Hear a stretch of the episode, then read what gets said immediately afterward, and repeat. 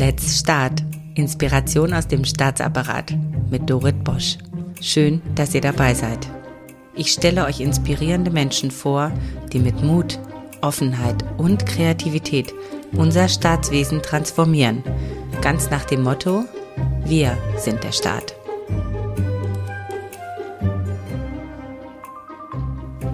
Willkommen, lieber Markus Richter, zum Thema Der Beamte der Zukunft. Du gehörst für mich in den letzten beiden Jahren zur absoluten Ausnahmeerscheinung im Verwaltungsbereich. Allein deine Karriere ist außergewöhnlich. Du bist erst 45 Jahre alt und hast in nur 15 Jahren den Aufstieg vom Referenten zum Staatssekretär geschafft. Bist jetzt unser Bundes-CIO im Bundesinnenministerium. Du arbeitest innovativ, bist auf den Social Media unterwegs, bist gleichzeitig bodenständig und fährst mit dem Fahrrad durch das Berliner Regierungsviertel.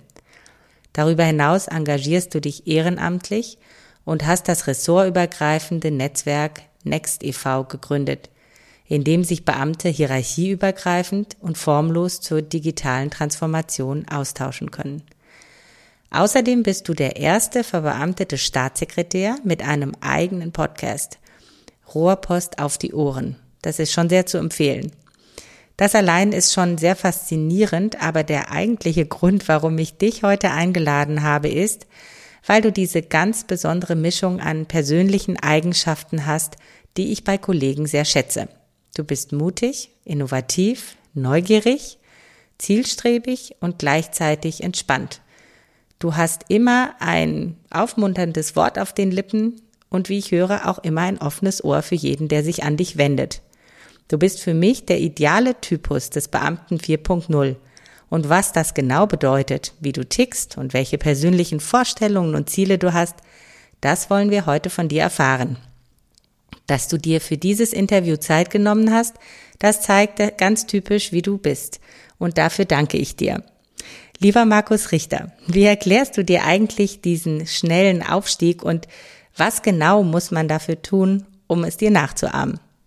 Ja, liebe Dorit, zunächst mal ganz, ganz herzlichen Dank auch für die einleitenden Worte. Ich weiß nicht, über wen du gesprochen hast, aber derjenige muss sich sehr geschmeichelt fühlen. Also vielen Dank. Äh, nein, in der Tat, äh, ich sag mal, sowas kann man nicht planen. Das ist abhängig von vielen Gegebenheiten, Krisensituationen, die man nutzt, äh, um etwas zu gestalten. Also das äh, ist jetzt nicht so, dass das äh, von Anfang an geplant gewesen wäre. Im Gegenteil, ich habe irgendwann aufgehört zu planen und eigentlich ehrlich gesagt schon von einer langen Zeit aufgehört zu planen und dann ist man offen für das, was einfach kommt. Aber äh, für mich ist wirklich wichtig, äh, das Ganze passiert nicht nur aus einem selbst heraus, sondern vor allem im Zusammenwirken mit anderen Menschen. Das heißt, äh, man ist ja in einem Netzwerk, man bewegt sich letztendlich unter Kolleginnen und Kollegen und äh, versucht, Fragen zu beantworten denn wir sind ja im öffentlichen Dienst dafür da, Licht ins Dunkel zu bringen, die Grauzone zu nutzen und ein Stück weit daraus, ich will nicht sagen schwarz und weiß zu machen, aber doch eine Orientierung zu geben. Und äh, dazu gehört ähm, eine gute Teamarbeit, in dem auch Mut verankert sein muss. Also ich habe jetzt rausgehört, vor allen Dingen äh, Offenheit dafür, was einem so ähm, äh, im Arbeitsalltag über den Weg läuft, wo man auch Chancen ergreifen kann ähm, und gleichzeitig auch ein bisschen die Bühne sein, beziehungsweise ein Magnet sein für andere Menschen äh, und äh, im, im Netzwerk zu kooperieren. Das hattest du beides erwähnt. Ich gehe mal zurück auf den Beamten ähm, als Wort, das ist ja, hat keltischen Ursprung und das kommt vom Dienen. Und das habe ich auch als äh, junge Beamtin auch oft gehört. Also wir dienen Deutschland, diese absolute Loyalität zum Dienstherren. Wir sind Staat und Gesetz verpflichtet. Wir fügen uns in eine Hierarchie ein. Ähm, wie passt für dich jetzt beispielsweise das zusammen mit dieser Offenheit, mit diesem Netzwerkbilden und teilweise auch dem hierarchieübergreifenden Arbeiten? Das ist ja schon auch ein Spannungsverhältnis. Äh, vor dem ich selber auch oft stehe? Ja, für mich ist entscheidend, äh, auch wenn wir über Führung sprechen, über Hierarchien, das alles hat dienenden Charakter. Wir müssen immer wieder uns vergegenwärtigen, wo wird die eigentliche Arbeit gemacht? Es gibt ja den Souverän in diesem Land, das ist das Volk und das agiert durch den Bundestag zum Beispiel mit Gesetzen, die dann auszuführen sind. Und äh, ja, diese Gesetze bilden quasi ja, Spielräume, wenn man so will, in denen äh, nach bestem Wissen und Gewissen Vorgänge bearbeitet werden. Denn kein Gesetz äh, ist ja so formuliert, dass genau diese Fallkonstellation, die man auf dem Tisch hat, darunter passt. Und deswegen ist für mich dieses Dienende ein ganz wichtiger Aspekt. Ähm, und die ganze Hierarchie und alles, was es gibt, ist einzig und allein dafür da, dafür zu sorgen und zu unterstützen, dass die Arbeit gut gemacht werden kann. Und ich glaube, deswegen müssen wir so manche Pyramiden ein Stück weit auf den Kopf stellen und zunächst mal die Frage stellen, so, wer steht in der Brandung? Wer ist jetzt besonders gefordert? Was braucht die Person, um ideal arbeiten zu können? Und so verstehe ich auch hier mein Wirken im Team. Äh, das ist mir extrem wichtig. Äh, das ist nicht ein Markus Richter, der jetzt hier im Team irgendwie was entscheidet, sondern das ist ein kooperativer Prozess, ein angstfreier Raum, in dem auch Diversität wichtig ist, in dem Ideen entstehen können und in dem gemeinsam Wirken ja, verstehe ich mich so ein bisschen als Unterstützer dabei und auch einer, der einen Regenschirm aufspannt, wenn es mal anfängt zu regnen sozusagen, damit diese Arbeit eben gut gelingen kann. Das ist ein sehr, sehr schönes Bild von Führung, das du gerade gezeichnet hast. Und es erinnert mich stark an unseren ersten Podcast mit äh, Jörn Theissig, der als Führungskraft seine Kraft aus der, aus der Natur schöpft. Und ähm, du zeigst jetzt genau so ein offenes und modernes Bild von Führung. Woher nimmst du denn deine Kraft? Also ehrlich gesagt, das macht ja auch unwahrscheinlich viel Spaß, Probleme dieser Zeit zu lösen. Also wir haben so spannende Themen auf dem Tisch. Äh, das gibt mir unwahrscheinlich viel Kraft und auch Energie. Und wenn man dann noch das Glück hat, das in einem Team tun zu können und mit vielen Beteiligten, ich meine, ich bin jetzt im Bereich Digitalisierung unterwegs, das ist ja auf Bundesebene, auf Landesebene, Wirtschaft, Verbände, da sind so viele Akteure. Äh, und ich freue mich einfach, wenn man dann Menschen begegnet, die einfach die Sache sehen und jetzt äh, etwas anpacken wollen. Und deswegen schöpfe ich auch wirklich viel Kraft äh, aus der Art und Weise, wie mir begegnet wird. Und das ist einfach so, wie man in den Wald hineinruft, so schallt es in der Regel auch zurück. Und am Ende des Tages äh, ist für mich äh, jemand, der mit Autorität auftritt und, sagen wir mal, Richtungen einfach zwangsweise vorgibt, jemand, der auch ein Stück weit Schwächen verbirgt, vielleicht einfach mal Diskussionen zuzulassen. Und ich habe es auch oft erlebt, so im, im, im Werdegang, äh, dass ich auch Menschen begegnet bin, die gesagt haben, oh, ich möchte jetzt unbedingt eine bestimmte Position erreichen. Und wenn ich die habe, dann kann ich endlich anfangen, irgendwas zu gestalten. Die Wahrheit ist genau umgekehrt. Wir bearbeiten doch einen riesen Acker. Und auf diesem Acker kann jeder sich ein Stück Feld sozusagen bestellen. Und natürlich haben wir Arbeitsplatzbeschreibungen und so weiter. Aber am Ende des Tages sind wir auch ein Stück weit selbst unseres Glückes Schmied, indem wir uns Themen auch suchen und die einfach bearbeiten und einfach machen. Und der Rest kommt dann schon von alleine. Vor allem, wenn man dann Mitwirkende hat, die auch äh, ihr, ihres dazu tun. Äh, also ich kann nur ermutigen, und das sieht man am Anfang nicht, gerade wenn man auch in der Verwaltung neu anfängt, in einem Referat neu anfängt, in einem Team neu dazukommt, äh, dann erkennt man diesen AK am Anfang gar nicht. Ähm, und das sich so sukzessive zu erschließen und zu sagen, Mensch, das Thema interessiert mich. Die Verwaltung ist unwahrscheinlich dankbar sozusagen, wenn man aktive Kräfte hat, die sich solche Themen ziehen und dann äh, bearbeiten. Und das ist genauso, ich meine, das lernt man auch in Schulungen äh, mit den Themen, die man so auf dem Tisch liegen hat. Da gibt es wahnsinnig viele Dinge, die dringlich sind, die eilig sind. Ähm, die oftmals aber nicht so wichtig sind. Und es muss uns mehr und mehr gelingen, zu den wichtigen Dingen zu kommen und vor allem zu den Dingen, die wichtig sind, aber nicht eilig sind.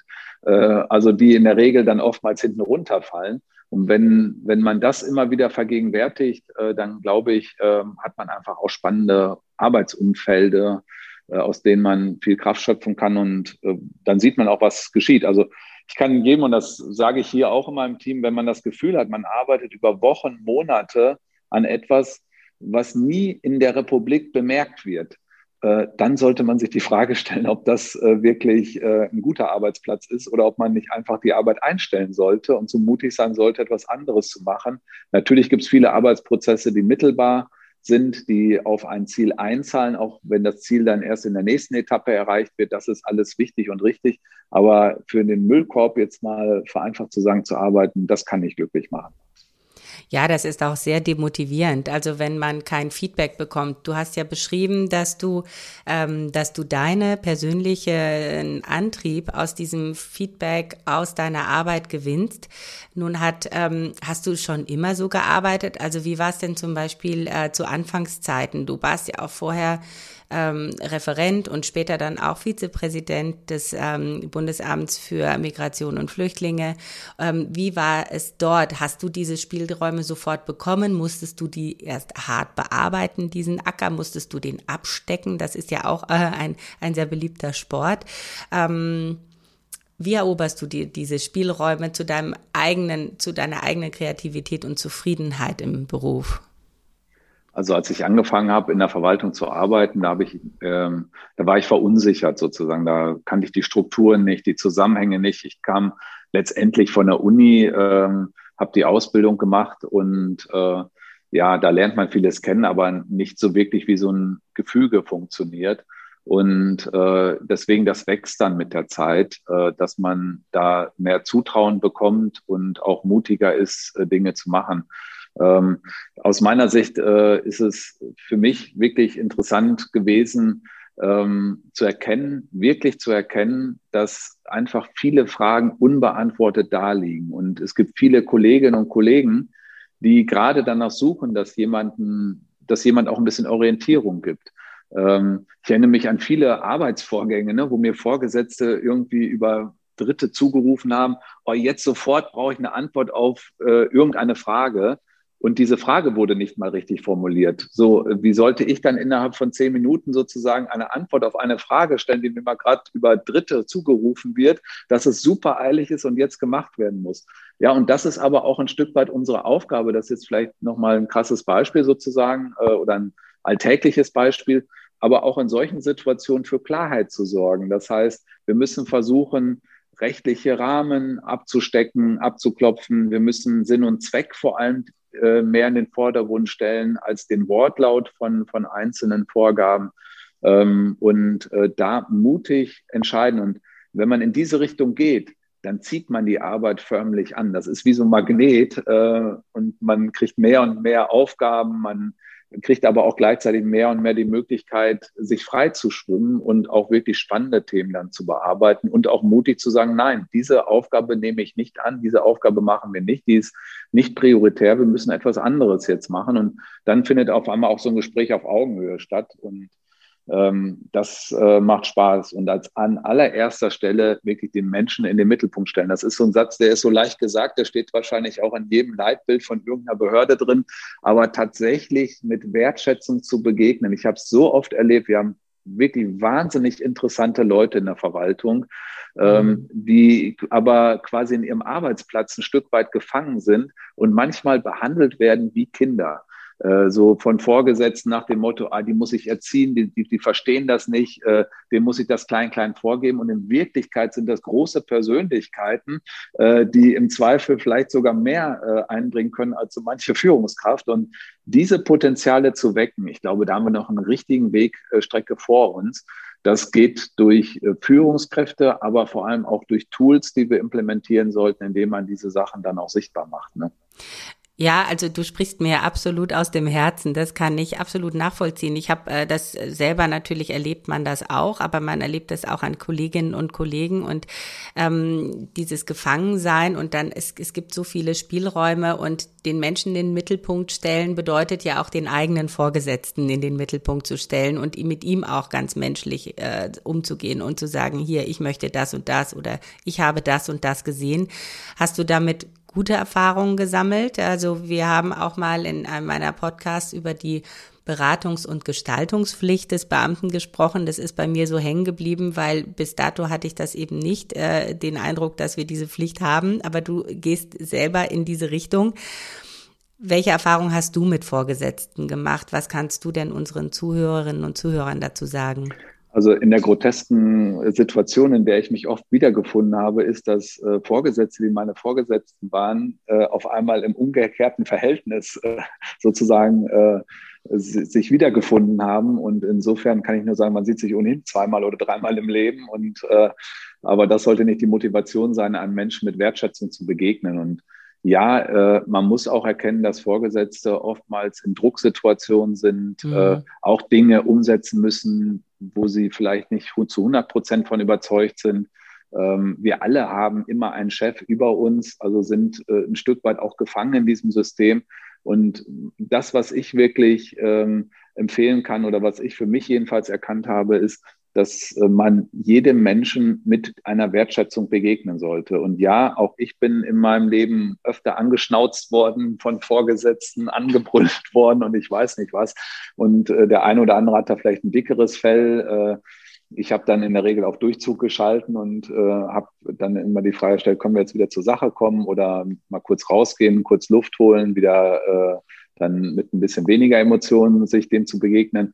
Das sind oftmals auch keine ganz angenehmen Situationen. Und äh, gleichzeitig aber auch wirklich ähm, ein Stück weit zu verstehen, warum agiert jetzt so ein Mensch so, ähm, äh, ohne dass ich ihn ändern kann. Ich habe keinen Anspruch drauf, äh, jetzt Menschen zu ändern. Ähm, muss man auch mit solchen Situationen gucken, wie man umgeht. Und es gibt Grenzen, was man mit sich machen lassen kann und was man nicht mit sich machen lassen sollte. Und diese Grenze sollte man auch ganz klar aufzeigen. Und meine Erfahrung ist, dass dann äh, da auch äh, ein Stück weit darauf reagiert wird, hoffe ich jedenfalls. Ähm, ja, und am Ende des Tages ist für mich einfach wichtig, ähm, äh, dass man offen berät. Also das sehe ich jetzt ja auch in meiner Position, äh, quasi als Staatssekretär, wo man so ein bisschen am Ende der Hühnerleiter angekommen ist, wenn man so will.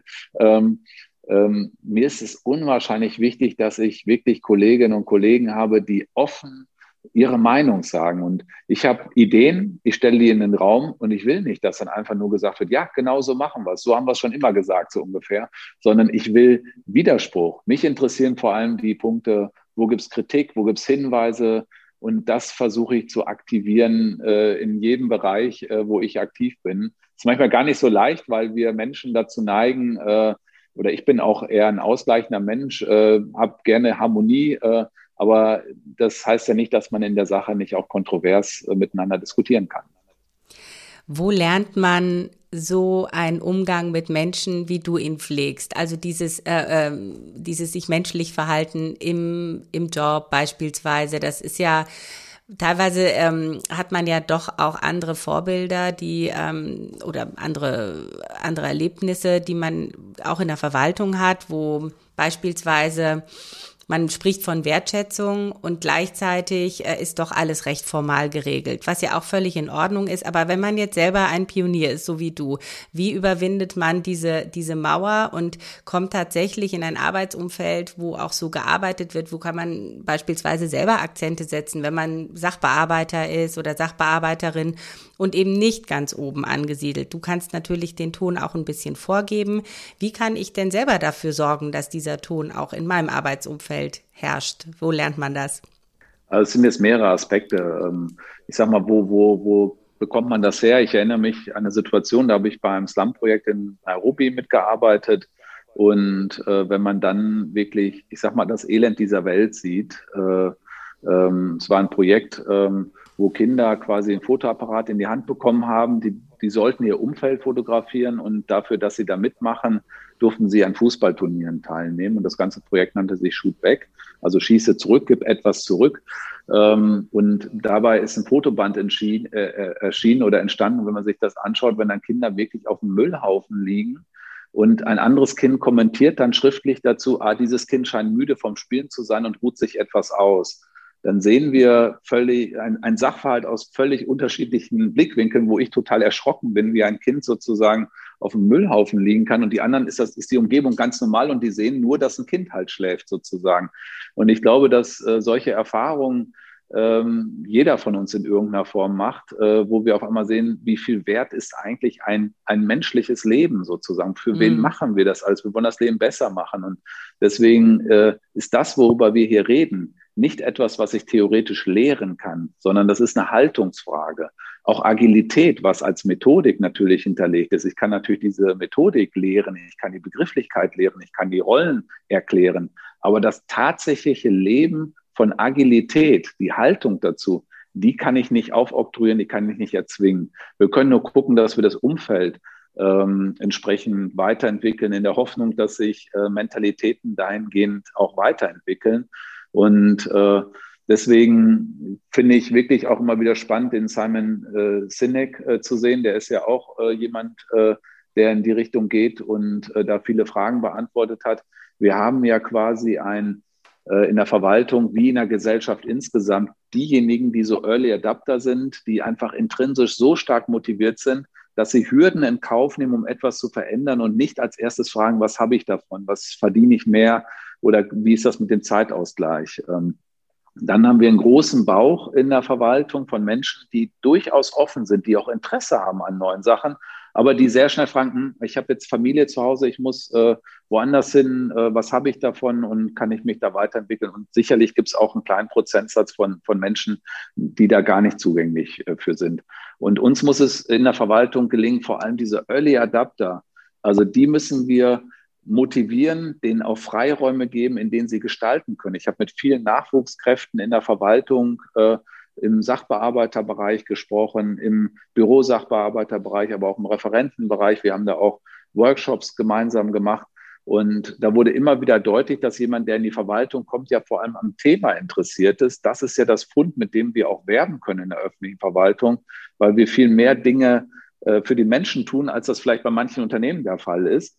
Ähm, die wollen dann aber auch gestalten und nicht einfach nur in so einem kleinen äh, Umfeld sein, wo sie gefangen sind und einfach nur Dinge von links nach rechts arbeiten und nicht nach ihrer Meinung gefragt werden. Und gerade deswegen, ähm, wenn wir solche Kräfte auch halten wollen, dann tun wir gut dran, diese Potenziale zu erschließen, diese Menschen miteinander zu vernetzen, in eine gemeinsame Arbeit zu bringen an Themen, an Projekten und äh, dann muss es sukzessive gelingen, das sozusagen top-down, aber auch down-up ich will mal sagen, so ein bisschen die Mittelschicht zu bearbeiten, äh, dass man erkennt, Mensch, das kann sogar Spaß machen. Also was du gerade erwähnst, den Simon äh, Sinek, ich habe äh, überlegt, das äh, bringen wir auf jeden Fall in die Show Notes, dass ähm, alle das nochmal nachlesen können. Das ist tatsächlich so, ähm, dass dieses Herausfiltern der Pioniere, also dieser intrinsisch motivierten Menschen, das äh, vereinfacht ja den ganzen Prozess schon mal, weil man hat ja dann wahrscheinlich nur erstmal mit einer kleinen Gruppe von Menschen zu tun und ähm, dann auch die anderen, die vielleicht ein bisschen ähm, ja, vorsichtiger sind, was ja auch völlig in Ordnung ist, dass die dann auch sehen können, wie, wie sieht es denn aus, diese, diese neue Welt, die da äh, kreiert wird von den Pionieren. Hast du das Gefühl, dass genug Raum für solche Pioniere da ist? Also ähm, da muss man schon hart gesotten sein teilweise, weil natürlich die Verwaltung schon sehr, sehr starre Strukturen hat. Und ähm, welchen Tipp würdest du äh, Pionieren geben? Dürfen die alle in dein Netzwerk Next kommen oder ähm, in die Digitalakademie einsteigen? Du hast ja da zwei Instrumente geschaffen oder bist gerade dabei, sie zu schaffen. Findet man dort seinen Platz? Also man muss sagen, das hängt sehr stark von der Behörden, von der jeweiligen Behördenkultur ab. Äh, ich habe viele, viele, also fast die Mehrzahl der Fälle, die ich beobachtet habe, sind Personen, die quasi in die bestehende äh, Kultur observiert äh, worden sind, sozusagen, äh, also aufgesogen worden sind äh, äh und sehr schnell äh, dieses neugierige Hinterfragen aufgegeben haben, mhm. auch unbewusst, ehrlich gesagt, und mhm. das übernommen haben, was halt vorgelebt wurde. Deswegen ist das, worüber wir hier reden, nicht so sehr eine Altersfrage, sondern eine Frage, wirklich von Haltung, von, von innerer Einstellung. Und das können Menschen sein, die kurz vor der Pensionierung sind. Das können aber auch Neueingestellte sein, die sich dieses Feuer bewahren und äh, auch äh, nichts für Gott gegeben nehmen, sozusagen. Äh, und äh, das, was wir schaffen müssen, ist diesen Raum zu erweitern. Der ist im Augenblick sehr klein, muss man sagen, auch sehr abhängig von, von Behördenstrukturen. Deswegen ist da manchmal auch Frustration mit verbunden. Das, was wirklich hilft, ist dieses Vernetzen. Und da glaube ich schon, dass es sowohl in Behörden da tolle Beispiele gibt, wie man so Vernetzung äh, herbeiführen kann, auch überbehördlich mit dem Next-Netzwerk, mit den Foren, die da entstehen es gibt Communities, die sich einmal die Woche in der Früh kurz eine Stunde zusammensetzen, hier zum Beispiel aus dem Innenministerium heraus organisiert äh, mit dem Referat DIT, also äh, mit dem Innovationseinheit hier im BMI. Ähm, also das sind alles so Ansätze und Instrumente, die für eine Verlinkung sorgen, für, eine, für ein Netzwerk. Und ich bin überzeugt davon, wenn wir gemeinschaftlich sagen, wir entwickeln uns jetzt in diese Richtung, geben uns eine gemeinsame Agenda, dann kommt an uns da an der Stelle keiner vorbei. Und ich ähm, wirklich fordere das auch ein, dass sich das in diese Richtung entwickelt. Nicht zum Selbstzweck, Äh, auch nicht nur dafür, dass es einzelnen Menschen in der Verwaltung vielleicht noch besser geht als jetzt, sondern weil ich davon überzeugt bin, dass die Sachverhalte, die wir auf dem Tisch haben, immer komplexer werden, äh, durch die Technisierung, Digitalisierung auch schnelllebiger werden und dass wir in der Lage sein müssen, auf Veränderungen kurzfristig reagieren zu können und das nicht als Bedrohung sehen, sondern als Chance der Gestaltung. Und äh, deswegen sind, ist eine Weiterentwicklung der Zusammenarbeit erforderlich. Es gibt kaum noch Vorgänge wie in früheren Zeiten, die man nur in einem Referat alleine isoliert abschließen kann, sondern wir brauchen mehr Ende-zu-Ende-Verantwortliche, die den Prozess ganzheitlich sehen, die in diesen Teamstrukturen ähm, interdisziplinär zusammenarbeiten. Und, und das erfordert natürlich Methodenwissen, aber es vor, erfordert vor allem auch wirklich eine Haltungsfrage. Also ich muss ganz ehrlich sagen, ich hoffe, ich spreche für alle, die uns jetzt zuhören. Also mir sprichst du aus der Seele und ich finde das, es tut einfach so gut, wenn das jemand mal ausspricht. Und ähm, es tut einfach so gut ähm, zu mitzubekommen, dass es Menschen gibt, die so ähnlich ticken. Und ähm, mich hat es sehr motiviert, diese schönen Blumen alle einzusammeln und zu interviewen. Und ich finde es so wunderbar, dass du hier mit dabei bist. Und du, dein Wort hat einfach auch Gewicht. Äh, man sieht, dass man auch mit dieser Haltung oder gerade mit dieser Haltung auch Karriere macht. Natürlich äh, gibt es auch, jeder möchte auch was äh, gestalten können am Ende des Tages. Es ist ja nicht nur ein Selbstzweck. Also ähm, insofern, äh, ich nehme jetzt mal mit, wir brauchen so eine Art Baumschule für Pioniere. Die kriegen alle so einen weißen Ring drumrum, damit sie geschützt werden und schön groß wachsen können. Ähm, welche Träume hast du denn noch? Du hast ja schon so viel erreicht. Ähm, ja, also ich meine, das hört nie auf. Man möchte ja äh, wirklich etwas bewegen. Ähm, und ich betrachte meine Arbeit nicht einfach als einen Job, sondern auch als wirklich Bestandteil meines Lebens sozusagen, äh, in dem man ja was bewirken möchte. Und insofern wäre es äh, für mich natürlich ein Traum, dass wir auf der einen Seite, auch gerade mit Blick vielleicht äh, auf die Weiterentwicklung in Deutschland, ähm, einfach erkennen, dass wir ein großartiges Land sind, in Europa verankert, großer Motor sind und dass wir die Chancen noch intensiver nutzen, äh, die sich da bieten. Ähm, ähm, wirklich auch für die Welt letztendlich, das hört sich jetzt schon richtig pathetisch an, aber da eine Rolle einzunehmen äh, und weiter auszubauen, dass wir da wirklich positiv wirken können. Denn wir sind nicht äh, auf einer Insel äh, sozusagen der Glückseligen. Wir liegen in der Welt und haben da auch eine Verantwortung und haben auch Verantwortung für andere Staaten, denen es nicht so gut geht. Und ehrlich gesagt, wenn man mal das Gefühl hat, dass man nicht so richtig motiviert ist, dann würde ich dringend empfehlen, einfach mal woanders hinzugucken, äh, um da Erfahrungen zu sammeln. Äh, das zeigt, äh, wo wir eigentlich stehen und äh, dass wir durchaus zufrieden sein können mit dem, was wir schon erreicht haben. Aber wenn wir bestehen wollen, dann bin ich sehr dafür, die Dinge noch ein Stück weit weiterzuentwickeln. Ich habe mir nämlich aufgeschrieben, wofür du brennst, warum du, warum du so äh, auch hier Dinge transformieren möchtest. Also ist schon so ein bisschen Weltverbesserer gehen dabei. Absolut. Und ich meine, ich habe ja auch zwei äh, Kinder sozusagen und äh, weiß nicht, da möchte man natürlich auch, dass denen in ihrer Generation gut geht. Und ich weiß nicht, das motiviert ja auch extrem, finde ich, ähm, da dafür auch gestalten zu können, ja. Ja, mich motiviert das auch. Also man steht ja mit der Zukunft äh, auf, morgens sitzt am Frühstückstisch und geht abends mit ihren Sorgen ähm, dann schlafen. Äh, das, das, man ist natürlich ganz anders konfrontiert, wenn man, wenn man heranwachsende Kinder noch im Haus hat. Ich habe noch eine allerletzte Frage. Warum fährst du mit dem Fahrrad, statt ein Fahrrad zu benutzen? Ihr bekommt doch so schöne Autos. Ich habe dich nämlich neulich im Regierungsviertel auf dem Fahrrad gesehen. Ja, äh, ja ich äh, muss sagen, als alter Münsteraner, der Fahrradhauptstadt in Deutschland, ist man das erstens gewohnt und zweitens finde ich es nichts Schöneres, als gerade auch bei schönem Wetter sich mal ein bisschen bewegen zu können. Ich jogge auch sehr gerne, also gehe, gehe regelmäßig äh, hier in Berlin dann joggen. Äh, aber Fahrradfahren ist ein Gefühl von Freiheit, finde ich. Und äh, natürlich fahre ich regelkonform, aber hin und wieder mal eine Abkürzung nehmen zu können äh, und äh, dann vielleicht auch schneller zu sein als jemand im Auto, das finde ich, finde ich dann schon lustig und finde ich nett. Also daran liegt's. Du willst schneller sein. Das kann ich gut verstehen. auch da, auch, auch bei der Fortbewegung bleibst du äh, Pionier und äh, möchtest schnell vorankommen. Vielen, vielen Dank für dieses wunderbare Interview. Möchtest du noch irgendetwas sagen? Sonst würde ich mich jetzt von dir verabschieden. Du hast einen vollen Terminplan. Nein, ich danke dir ganz herzlich für die Möglichkeit, dass äh, wir diese Themen mal reflektieren. Und äh, es geht dabei gar nicht um mich, sondern es geht darum, dass wir ja hier irgendwie auch so ein Mindset mit weiterentwickeln. Und ich weiß, es gibt noch auch viele, die das ein Stück weit anders sehen, aber da ins Gespräch zu kommen, Foren zu schaffen, das ist genau der richtige Weg. Und deswegen freue ich mich sehr, dass ich die Möglichkeit hatte, hier das eine oder andere zu reflektieren. Danke dir. Sehr gerne. Vielen Dank. Markus Richter.